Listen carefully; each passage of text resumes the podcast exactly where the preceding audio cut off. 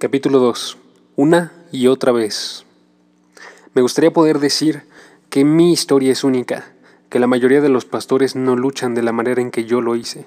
Me gustaría poder decir que en las vidas de la gran mayoría de los pastores no existe una falta de conexión entre la imagen ministerial pública y los detalles de sus vidas privadas. Me gustaría poder decir que la mayoría de los pastores son tan hábiles en predicarse el Evangelio a ellos mismos como lo son con los demás.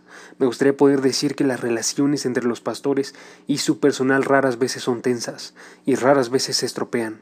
Me gustaría poder decir que pocos pastores están enojados y amargados. Me gustaría poder decir que mi experiencia es que la mayoría de las iglesias pastorean bien a sus pastores. Me gustaría poder decir y alentarte con el hecho de que la mayoría de los pastores son conocidos por su humildad y accesibilidad. Me gustaría poder decir que la mayoría de los pastores ministran con un profundo sentimiento de su propia necesidad.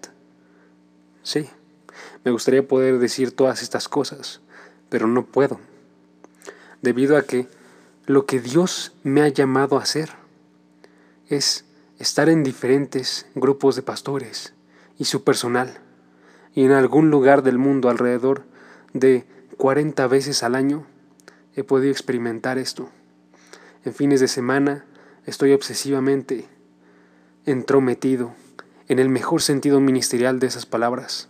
Amo a los pastores, amo a las iglesias locales, entiendo el estira y afloja del ministerio pastoral, he experimentado sus momentos más brillantes y sus noches más oscuras. Sé cómo es que este llamamiento puede parecer insoportablemente pesado y cómo puede ser puro, puro placer. Sé que los pastores no solo enfrentan problemas, sino que también pueden ser demasiado hábiles en complicar su propio problema. No conozco a ningún pastor que se haya guardado de tener la necesidad de la gracia que perdona, salva y transforma y capacita y libera. Así que me importa y, porque me importa, quiero saber qué está pasando y cómo les está yendo a los pastores. Me encanta reunirme con los pastores y su personal y perturbar su calma. Me encanta ayudarlos a que comuniquen lo que les está pasando y cómo les está yendo en medio de eso. Me encanta recordarles a los pastores los beneficios de estar presentes de la persona y la obra de Jesús. Me encanta ayudarles a ver que su seguridad no se encuentra en cuanto la gente de su iglesia va a llegar a amarlos, sino en la realidad de cuánto Jesús ya los ha amado. Me encanta darle al pastor bastante orgulloso ojos para verse con una mayor claridad bíblica. Y me encanta ayudar al pastor derrotado a verse a la luz de la gracia del Evangelio. Así que escucho con cuidado. Observo la intención del ministerio. Saco historias e indago su significado en el corazón del pastor. Trato de tener acceso al carácter de la cultura local del pastor y del personal. Hago todo esto con una pregunta en mente. ¿Cómo está el Evangelio de Jesucristo formando y transformando el corazón de este pastor y de la cultura local de su ministerio? Además, mi compromiso de escuchar disimuladamente la vida del pastor y de sus compañeros en el ministerio, existe una segunda experiencia que ha informado y motivado el material de este libro.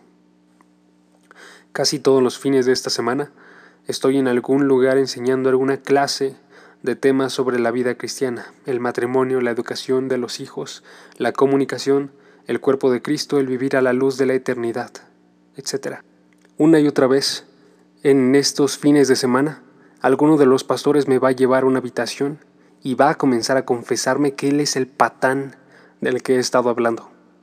Yo nunca uso esa palabra, pero él va a confesar el lamentable estado de su matrimonio, que es un padre iracundo, que se enajena cada tarde con demasiada televisión, que lidia con la presión del ministerio tomando más alcohol del que debería, o que tiene relaciones disfuncionales en el ministerio que está a su alrededor. Aquí está una de mis historias de fin de semana. El día antes de que llegara para el fin de semana, recibí una llamada de un miembro del personal de la dirección preguntándome si estaría dispuesto a pasar una hora con la junta de la iglesia. Enseguida supe cuál iba a ser el tema de nuestra conversación.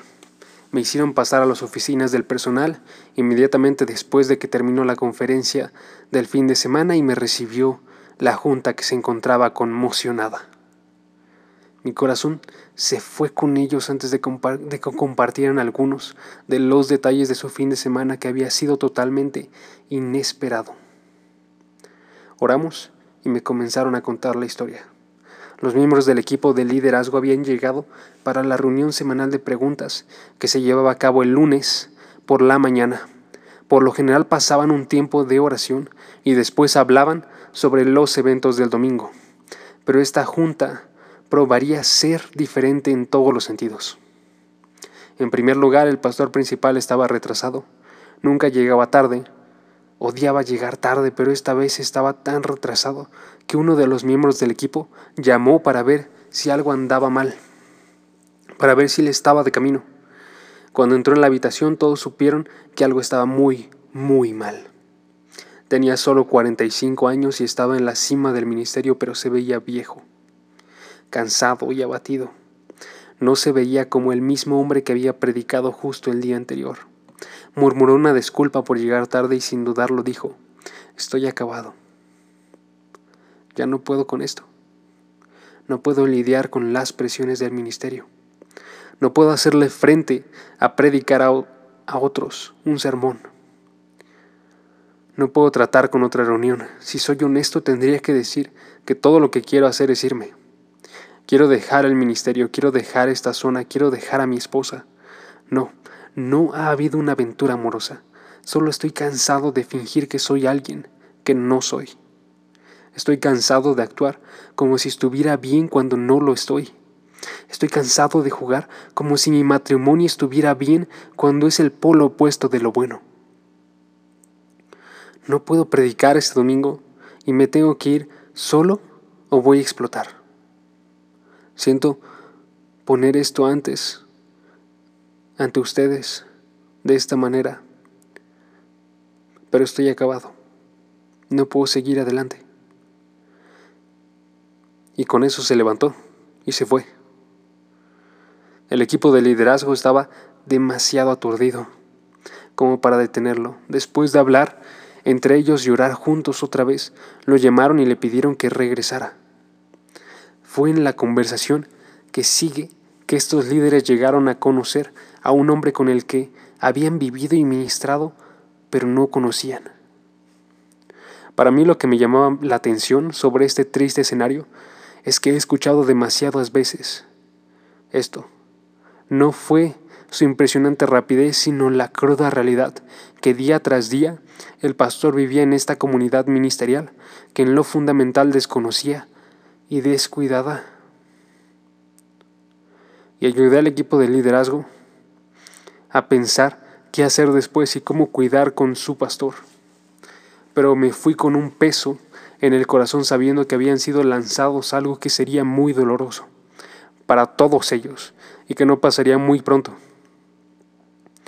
He pasado por escenarios similares con muchos pastores en todo el mundo, de Belfast a Los Ángeles, de Johannesburgo a Nueva York, de Minneapolis a Singapur, de Cleveland a Berlín, y he escuchado sus historias y he sentido su desaliento, su amargura, su soledad, su temor, su anhelo. Así como yo he contado mi historia, los pastores han sentido que están en un lugar seguro para contar sus historias. Y me he encontrado una y otra vez con que hay demasiados pastores que tienen tristes historias que contar. Y una y otra vez me han preguntado qué es lo que se ha desviado del buen camino en la cultura pastoral. Muchas veces me han pedido presentar un material similar al de este libro, como una conferencia previa o una conferencia sobre otro tema. Siempre trato de ser resueltamente honesto al mismo tiempo que trato de ser inevitablemente optimista. Terminé dirigiéndome a alrededor de 500 pastores en, en una de estas conferencias previas, pero no estaba preparado para lo que sucedería después. Cuando terminé y descendí de la plataforma, una larga fila de pastores preocupados y quebrantados se formó como unos cinco pastores de la primera, de los primeros de la fila, tenían a un hombre que estaba llorando mientras avanzaba hacia mí. Creo que pude haber puesto una oficina de consejería durante dos semanas, de tiempo completo y aún así haber ministrado a todas las necesidades, no haber ministrado a todas las necesidades que estaban frente a mí. Fue en esta conferencia que tomé la decisión que hablaría de estos temas y que haría todo lo que pudiera para ministrar a otros pastores, que eran mis compañeros. Este libro es el resultado de este claro momento del llamamiento. Conforme he analizado mi propia historia y me he esforzado por hacer una exégesis de la historia de otros que están en mi misterio, han salido a la superficie temas. Sí, cada historia es única y las generalizaciones pueden ser un tanto inútiles como peligrosas, pero el camino para perderte en medio de tu propia historia del ministerio es un camino que ha sido recorrido por muchos. Inspeccionar su viaje te puede ayudar a entender el tuyo. Señales de un pastor que está perdiendo su camino. Hay cosas que mi amigo pastor, del que hablé antes, hizo y no hizo, que resumen bien las señales de un pastor en problemas. 1. Él ignoró la clara evidencia de los problemas. Las, las evidencias lo rodeaban por todos lados y sin embargo él simplemente no prestó atención. He mencionado en otros libros que nadie es más influyente en tu vida que tú, porque nadie te habla más que tú.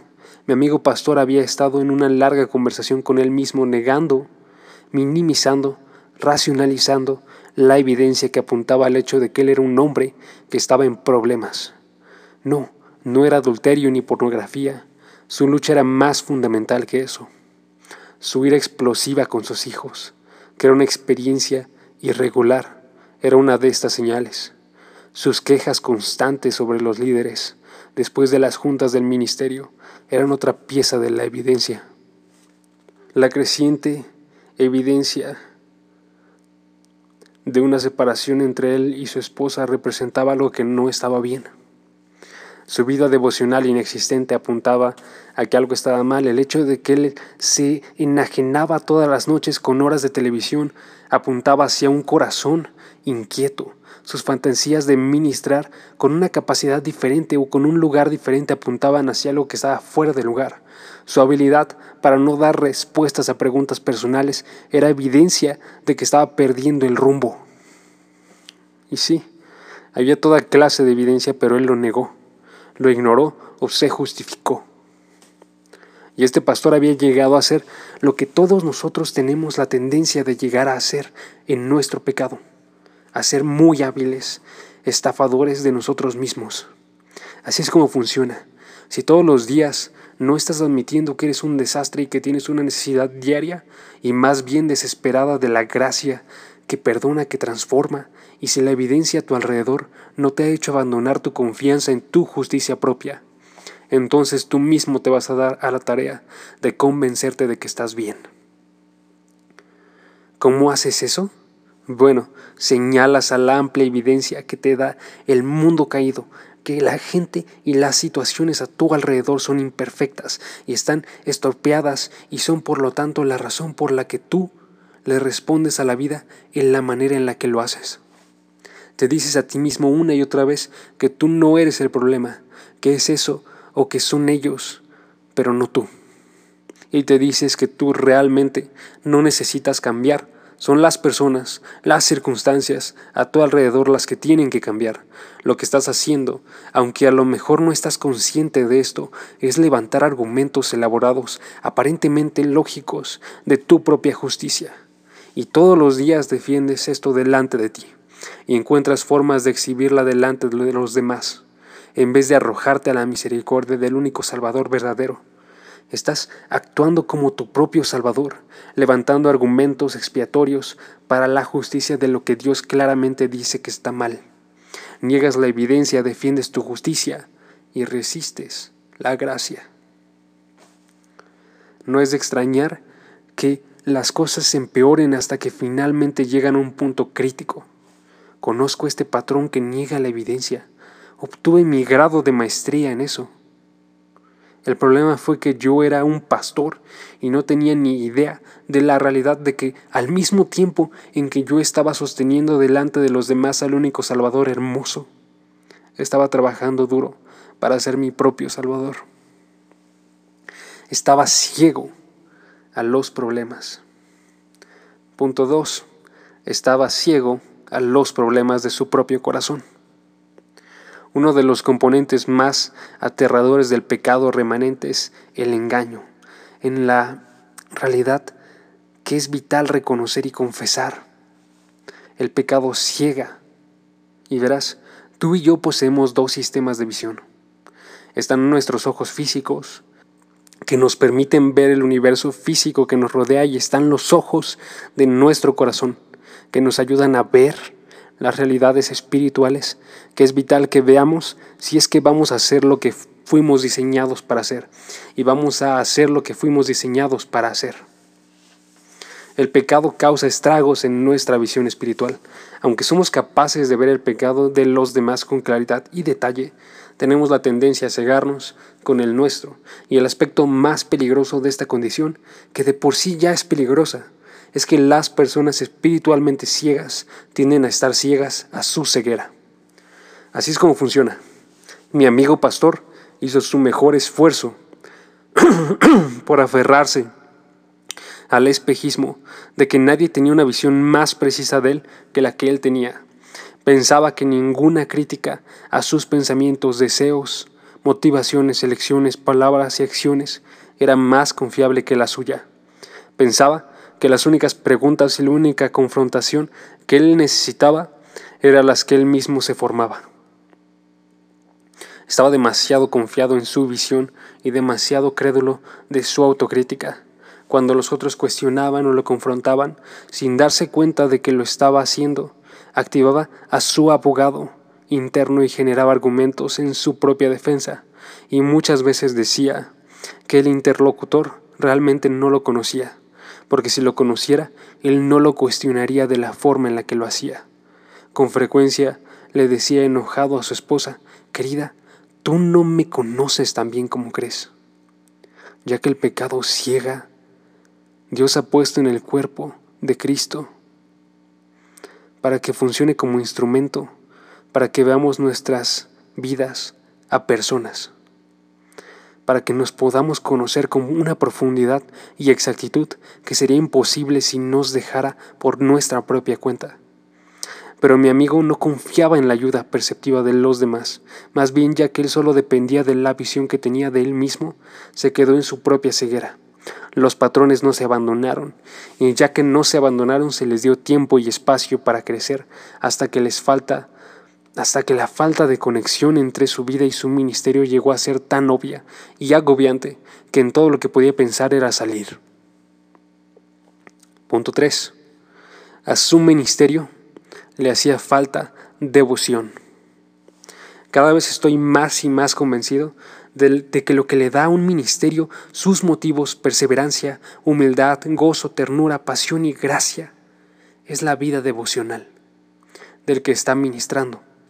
Cuando todos los días admito qué tan necesitado estoy, todos los días medito de la gracia del Señor Jesucristo.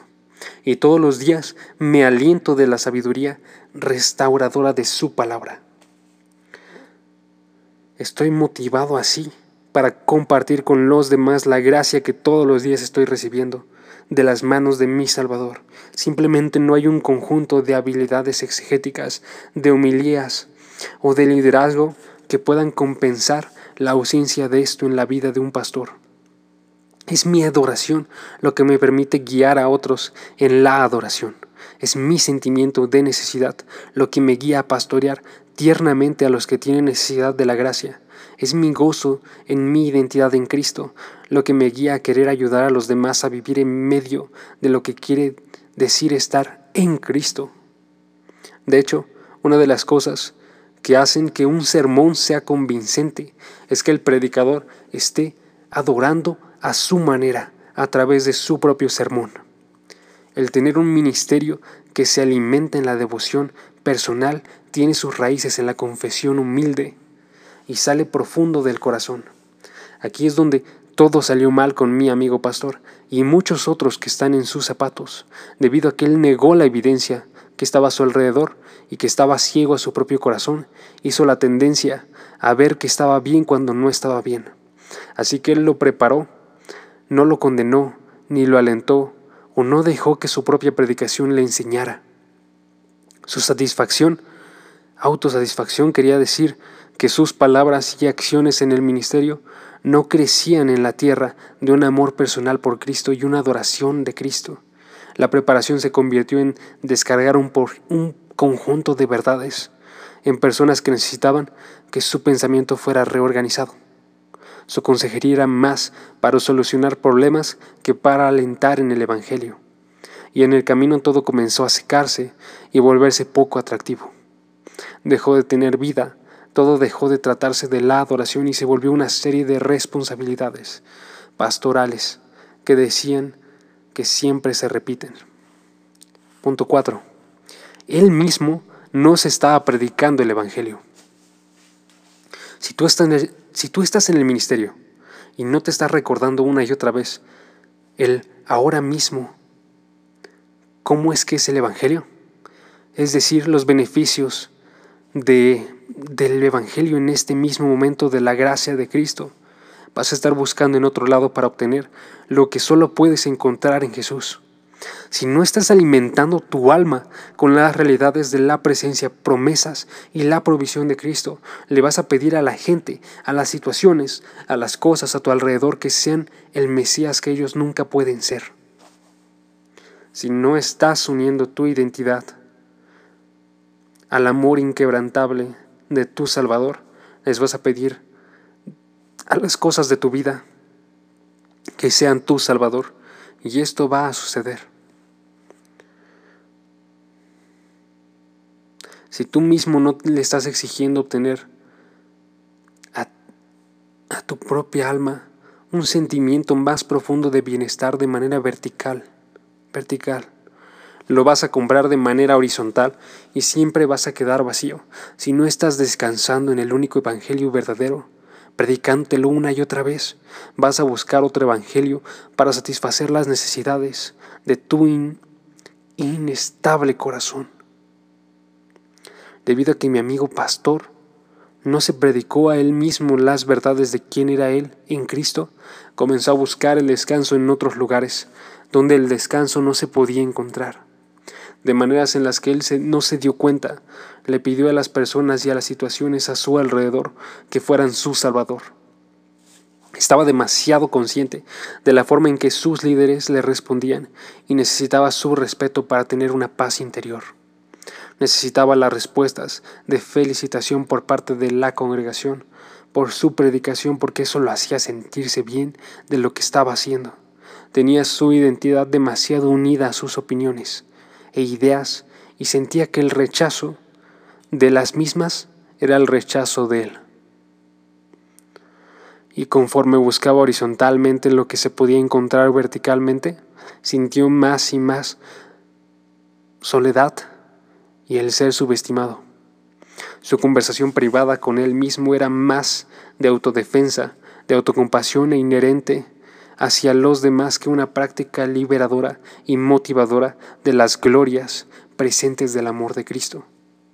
Al olvidar predicarse a él mismo el Evangelio, buscaba darles a los demás. Y esto comenzó a producir un efecto en una espiral descendiente de su corazón de lo que no estaba consciente hasta que fue tan agobiante que todo lo que quería hacer era claudicar. Punto 5. No estaba escuchando a las personas que estaban más cerca de él. En muchas maneras a mi amigo no lo conocían en el ámbito de las luchas de su corazón, pero él no estaba sin ninguna clase de ayuda exterior. Él sí vivía y ministraba con líderes que lo cuidaban y le hablaban con honestidad, y hubo muchas ocasiones en las que un compañero anciano o un empleado de mucho tiempo se le acercaba por su actitud o por la manera en que había hablado con alguien, y con los años hubo muchas ocasiones en las que alguien le había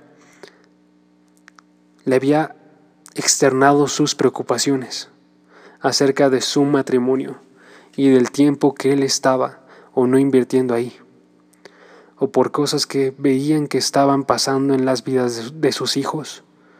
Había sido enfrentado por la forma tan íntima en que guardaba los detalles de su vida personal, o por cuántas noches de vigilia pasaba en su oficina. No, nadie conocía la guerra trascendental que se estaba librando en su corazón, pero no fue abandonado a su suerte.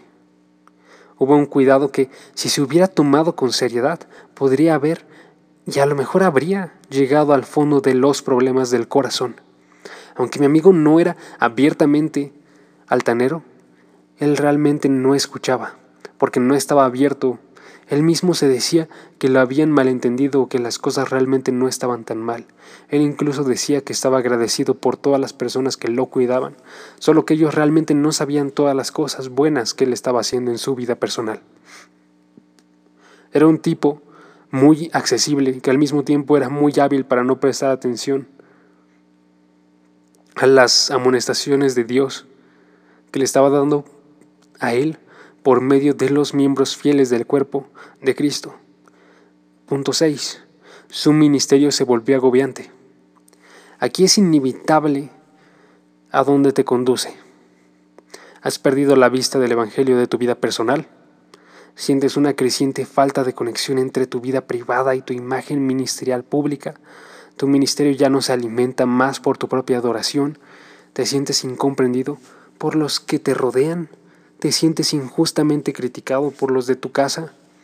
¿Piensas que tú y tu liderazgo no son tratados con el aprecio que se merecen y cada vez estás más espiritualmente vacío porque estás buscando la vida espiritual donde no se puede encontrar? El impacto de estas cosas juntas es que cada vez ves a tu ministerio menos y menos como un privilegio y un gozo y más y más como una carga y un deber. Creo que nos consternaríamos si supiéramos cuántos pastores han perdido su gozo.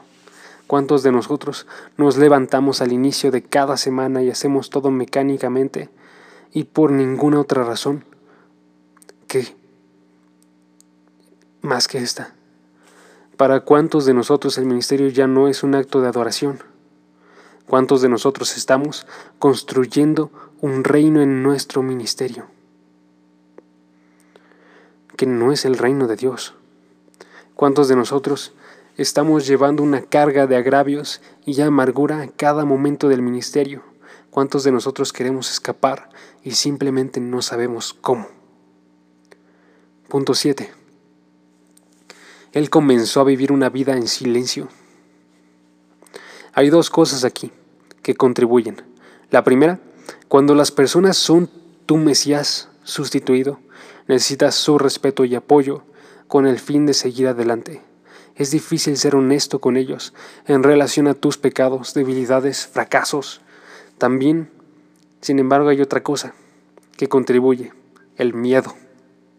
Entre más separación y discontinuidad hay entre los detalles reales de mi vida personal y mi confesión pública y mi imagen pública, más voy a tener la tendencia de tener miedo de que me conozcan. Voy a tener miedo de la manera en que la gente pensaría de mí o respondería si realmente supieran lo que está pasando en mi vida. Incluso puedo tener miedo de perder mi trabajo Así que mis respuestas a las preocupaciones e interrogantes de los demás se estructuran por el miedo más que por la fe. Así que no les hago las confesiones habituales y saludables de las luchas a las personas que coparticipan conmigo en el ministerio. No pido que oren por mí, de manera humilde y franca, en las áreas donde claramente lo necesito, y soy muy cuidadoso con la forma en que contesto las preguntas personales cuando llegan. Todo esto quiere decir que ya no me estoy beneficiando de los ministerios del cuerpo de Cristo, que dan discernimiento, protegen, alientan, advierten, previenen y restauran. Estoy tratando de hacer lo que ninguno de nosotros puede hacer. Espiritualmente, hacerlo por mi propia cuenta. El cristianismo autónomo nunca funciona, porque nuestra vida espiritual fue diseñada por Dios para ser un proyecto comunitario.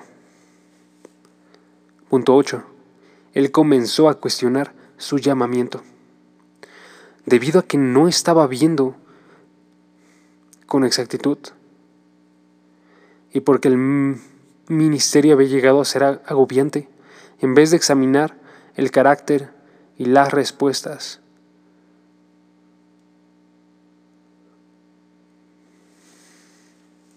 Sale la tendencia de comenzar a cuestionar si estuvo bien pensar que fui llamado al ministerio. Verás, solo hay dos formas de explicar el fracaso externo e interno de mi ministerio. O estoy intentando hacer algo para lo cual no fui llamado, o estoy pensando y haciendo las cosas equivocadas en medio del ministerio al que claramente fui llamado. Una vez que has cerrado tus ojos a la evidencia y has dejado de escuchar las voces de los demás, eres abandonado a la ceguera y a la justicia propia de tu corazón, que todavía es pecaminoso. Esto hace que te sea más difícil llegar a ver la conclusión de que tú eres el problema. No. Lo que vas a concluir es que el ministerio, o las cosas de tu ministerio, son el problema. Y por lo tanto el ministerio es de lo que te tienes que ocupar si es que las cosas van a cambiar. Es exactamente aquí donde mi amigo pastor se encontró. Tenía profundas inseguridades cuando se trataba de su llamamiento, que éstas no habían estado ahí hace cinco años. Punto 9. Se dio ante las fantasías de otra vida. Todo esto condujo a una esperanza, a un sueño, a salirse. Al principio lo asustó pensar tal cosa, pero parecía no poder detenerse. Cada vez sentía más y más cómodo con las fantasías de hacer algo más, pero tenía miedo de hablar una palabra de esto con alguien más. Y no mucho tiempo después, sin embargo, a su esposa le había expuesto sinceramente sus sentimientos sobre el tema, tratando de tantearla en cuanto a qué cómoda estaría ella con la perspectiva de la vida del otro lado del ministerio y no pasó mucho tiempo antes de que él pensara decirle a su equipo que quería salirse. Y fue una mala semana que puso todo de manifiesto, de la manera más desastrosa que él habría vislumbrado. Me gustaría poder decir que he visto que esta dinámica solo opera en el corazón de este hombre, pero tristemente no puedo. He escuchado las historias una y otra vez, puedo predecir lo que me van a decir después, y para todos los pastores que saben que están en problemas, hay muchos, muchos que lo están y todavía no lo saben. Y no, no todas estas características están en las vidas de cada uno de los hombres con los que he hablado, pero en todos ellos, muchas de estas cosas están actuando y no solo están actuando, sino que están actuando fuera de las verdades del Evangelio de Jesucristo que motivan, alientan, capacitan, transforman y liberan. Y escribo esto porque estoy preocupado por mí y estoy preocupado por ti. Estoy preocupado por la cultura que hay en nuestras iglesias que permite que esto pase, a menudo sin control.